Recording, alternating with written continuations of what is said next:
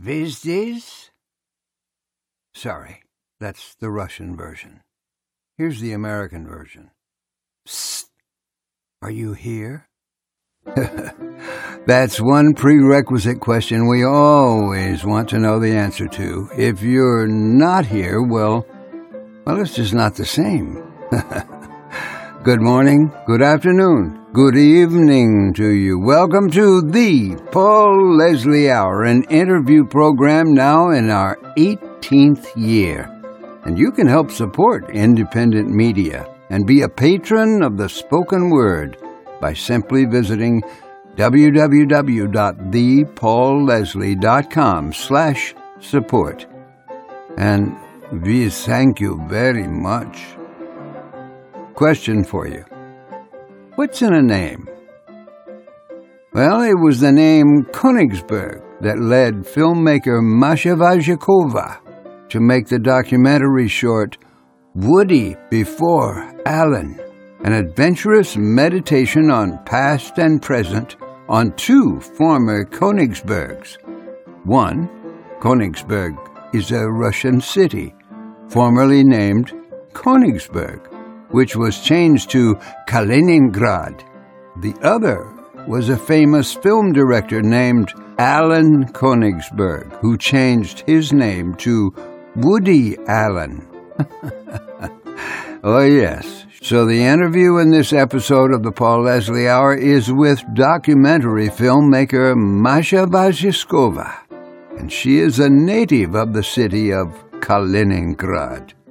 She made it her mission to commemorate the bizarre connection between those two former Königsbergs, the city and the director, by helping put up a statue in Kaliningrad in honor of Woody Allen.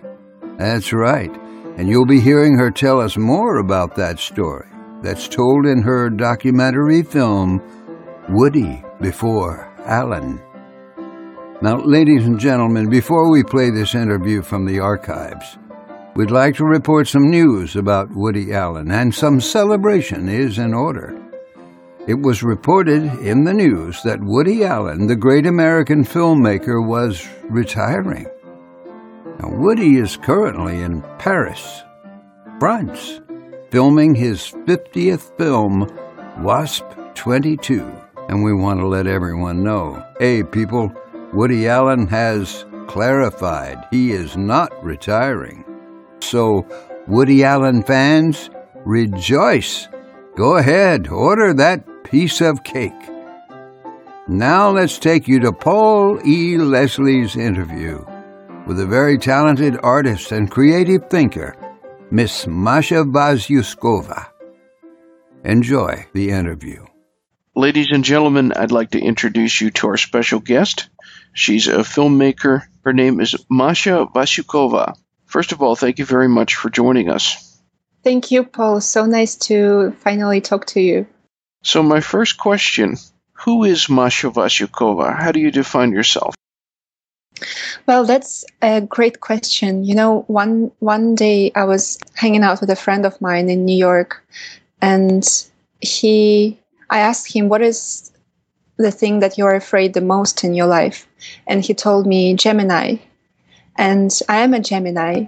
You know, astrologically speaking, but a very latent one, like a very calm one, and yet it is quite a good definition for me because I split my life between doing something really like teamwork, you know, being around a group of people who inspire me and with whom I really enjoy working together, and then locking myself up and being in complete solitude and immersing myself into fantasy world and editing and trying out things by myself. So I guess that might be I don't know if that's a definition. It's... Would you say that you're more interested in working by yourself, or are you more interested in teamwork, collaborating? I really enjoy being on set with other people who do all these inspiring things like art direction and I don't know, just with whom we, we can create the project together visually and support each other and inspire each other and make it look really great.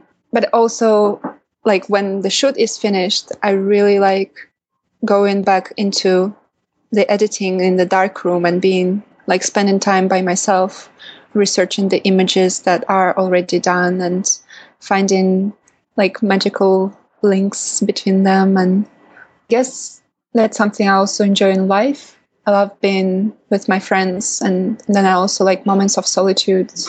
I really love airports because that's something where you are in a social environment, but yet you you have this like solitary moment where you can immerse yourself in your thoughts and aspirations and plan things. It's actually such a great like planning point you know where you can precise to yourself where you want to go like not just travel wise but in life. Mm-hmm. i think most stories are best from the beginning. So can you tell us a little bit about where you were from? Where were you born i was born in kaliningrad which is a city in Western Russia or Eastern Europe. You can define it like in both ways, I guess. It used to be a German city named Königsberg, and my family moved there in beginning of 80s. So I was the first member of my family to be born on that land. And it's a very particular place actually because it was completely destroyed in the end of World War II by bombings by British aviation, and and then it was taken by the Allies and the Soviet army. So the city had to be completely rebuilt, but it was rebuilt in a very particular way. It didn't really preserve much of historical places and didn't have much identity identity when I was growing up. So I couldn't really understand why we are called Russia because it didn't have anything Russian in it. Um, Interesting. Yeah.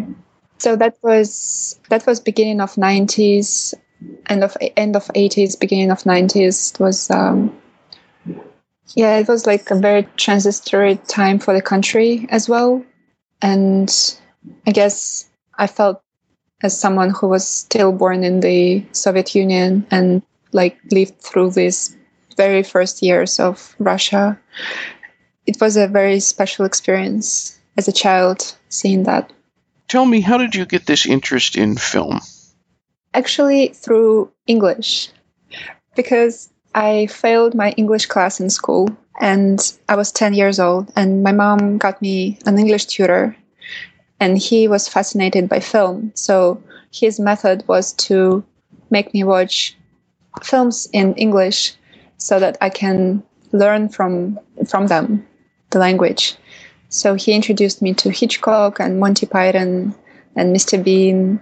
And these were all the films I was watching. I was 10, which is also quite particular choice for to show to a kid. And then my teacher, he became an art director for cinema in Kaliningrad. And at some point, rather early, I started working with him and I helped him program special events and bring people to lecture local students about film history. And we would bring classical soviet actors would bring producers from europe or like professors from columbia university. So it was an amazing amazing insight into film industry from early age and meeting all these people who remained in my life throughout all those years that followed and were my contacts and my some some of them actually became even mentors in the long run. And then I did an internship with New York Film Festival with the production department, and that was quite amazing as well because it was uh, it was a great year with all the biggest filmmakers who attended Almodovar, Wong Kar-wai, Clint Eastwood, and seeing them their films, meeting them, it was such an inspiration for someone who seeks a career in film. So I guess I was quite lucky to to meet a lot of great people early on and have this support from the start to to follow my dream and pursue it.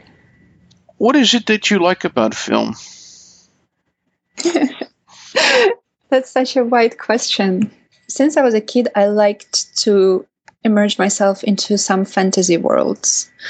I remember I would sit in my grandparents' garden picking berries and inventing stories in my mind. You know, I could sit like that for hours, inventing characters, situations, and that amused me a lot. And I guess I was always attracted to stories and storytelling and books as well at an early age. I also love visual things. I, I love how you can work with image and how you can change reality, like make it more dreamy, and how you can tell stories through imagery. I guess it's all like a mix of it. And also from my experiences, because I don't know, I'm very fascinated by coincidences and how things happen in life. I guess I was always very open to things and when they were coming to me, you know, I traveled a lot. I lived in Texas and London, in New York. And it was not like because I had opportunities, you know, it just happened things happened, things were coming, I was accepting them and diving into these experiences, and a lot of quite amazing stories happened along the way. So that was always very nourishing to nourishing, nurturing. I don't know what's the word. yeah, it was feeding my imagination and. Mm-hmm. Yeah, nourishing, I guess, would work. Yeah, yeah. Yeah, I started off doing quite experimental films and I have a very good friend who is a choreographer and a dancer. So we did a few dance films together. And then I came to to this point in life when something started happening and I was like, this is a documentary film. I have to document it, you know, starting from right now. And that was the Woody Before Allen project, which happened very unexpectedly. I didn't think like the whole story would would unveil, but it just just worked. It was quite magical how it started. On that note, tell us about this movie of yours, Woody Before Allen. What was the initial inspiration?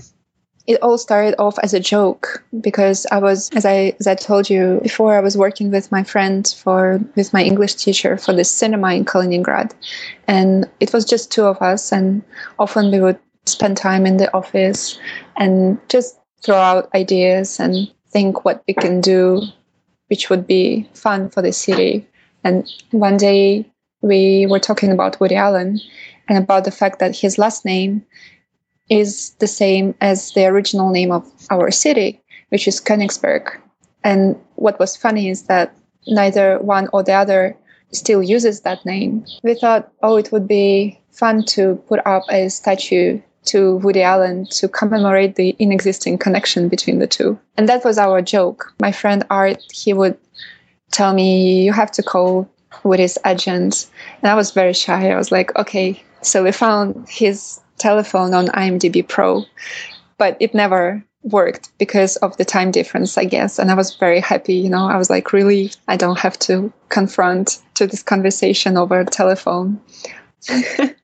and then time passed and I did my internship with New York Film Festival and my boss there was Adam Leon who is Leslie Dart's stepson and she's Woody Allen's publicist. I told him the story and he said that Woody Allen would really like that. He would be flattered. And then I got back to him with the actual project and he said that probably you have very little chances he would actually get back to you but it was kind of too late because we already announced the contest for the design of the sculpture. And I told Adam, we have to try. We have to give it a try and just see what happens. If it doesn't happen, it doesn't. And I kind of let go the idea. So I sent the email and I got back home in the evening and I had a response from Woody Allen's assistant. And that was one of the most amazing letters to get in your inbox, I should say. You kind of lose your you lose the floor under your feet at that point. so you were very excited when you saw that they had replied. Yeah, and not did they only reply, they also proposed to meet up. They in a week's time and they gave me different possibilities, different days and times and options. And I was like, okay, here comes the journey. And I was like saying yes to it. I was saying yes and I had to change my life quite a lot for that. had to leave Moscow. I was living in Moscow at the time. So I devoted myself fully to this project. And it was a road trip, a constant road trip for the next 10 months or so, because it was filming and at the same time producing the sculpture. It was taking me to different countries, cities, and it was a beautiful journey. It was very special times. I had no idea, and I mean, it's a short film, but it's very interesting to learn about the amount of time. Tell me about what was going through your head when you get to actually present this idea to Woody Allen and meet him face to face. What was he like to meet? Well, I was very nervous. First of all, I had to present him something that is of interest. And it was challenging because when we announced the contest, in the local newspaper, we got a lot of response, but it was all word, you know, it was all in words. It was not like sketches or anything. And I had to get together with a friend of mine, a, a designer, and we prepared this whole book of different collages and drawings and and then I asked some artist friends to also to give us ideas and so it took me like a few days to put all this together yeah, I was really nervous. How would he react? Would he like anything, you know, at all? What if he doesn't like anything? And it was already, it was a go from the Ministry of Culture. Everyone was so excited about this whole story. So I had a lot of responsibility on my shoulders. And so I arrived to the hotel where we were meeting, and he was there with his kids and his wife, and they were all very thrilled about the project and showed a lot of interest and curiosity in the city, his family as well. Even though there is no direct connection, you know, at times he would seem to me like a Woody Allen character from the films. But also, what touched me was that at some time at some moments i would see that he would drift back into like reflecting about his own roots and his family and um, seeing these feelings run through his mind and show on his face was something that you don't like expect to see and it was quite rewarding you know for me to be able to provoke that and um, also do something that I guess inspires him as well, you know. Because for him, it was like a story. I tried to make it into a story for mm-hmm. him as well. So it's like an adventure. So you're just here for a while, or in New York? Here, yeah, I come here very often. Actually, I try to come here every six weeks, and I stay for a couple of weeks. I really love New York. Mm-hmm. It has this amazing energy. And also, what I love about it, you know, when you arrive, you have this jet lag and you are so productive in the early morning hours. So it's 6:30 a.m. and you're already doing something. So I arrived Wednesday night and I had to do a small edit. And I remember, uh, so I got all the material and I woke up at 6:30 on Friday and I just went and did the whole thing over one day, nonstop. And that's something that doesn't happen in Paris, for instance. I don't know. The energy is really different here. And you live in Paris? Yes. How long have you been living there? Been there for three and a half years. I've moved there when I was finishing the editing of the Woody film, and I was actively doing research for my Cocteau project. And people who whom I was interviewing for it and who were like amazing source of information because they knew Cocteau and some of them worked with him. They're quite aged now, so that was my reason to to come and move to Paris because I wanted to have as much time as possible with them and I became friends with Claude Pinoteau who used to be Cocteau's first assistant and I would spend a lot of time in his house and he would share personal documents and tell all those stories that always happen around Cocteau, you know, magical and all the coincidences, which were not. But so Claude Pinoteau unfortunately passed away a year and a half ago, but we did the interviews and we actually did a trip to Russia as well together to present Cocteau's films in Kaliningrad. That was very special. It was 120th anniversary of birth of Cocteau. So we did this as a celebration and great memory, you know, to do something like that. To bring this person to a place which is very dear to you and him being so close to Cocteau, I really am very much inspired by Cocteau's universe in my work and life.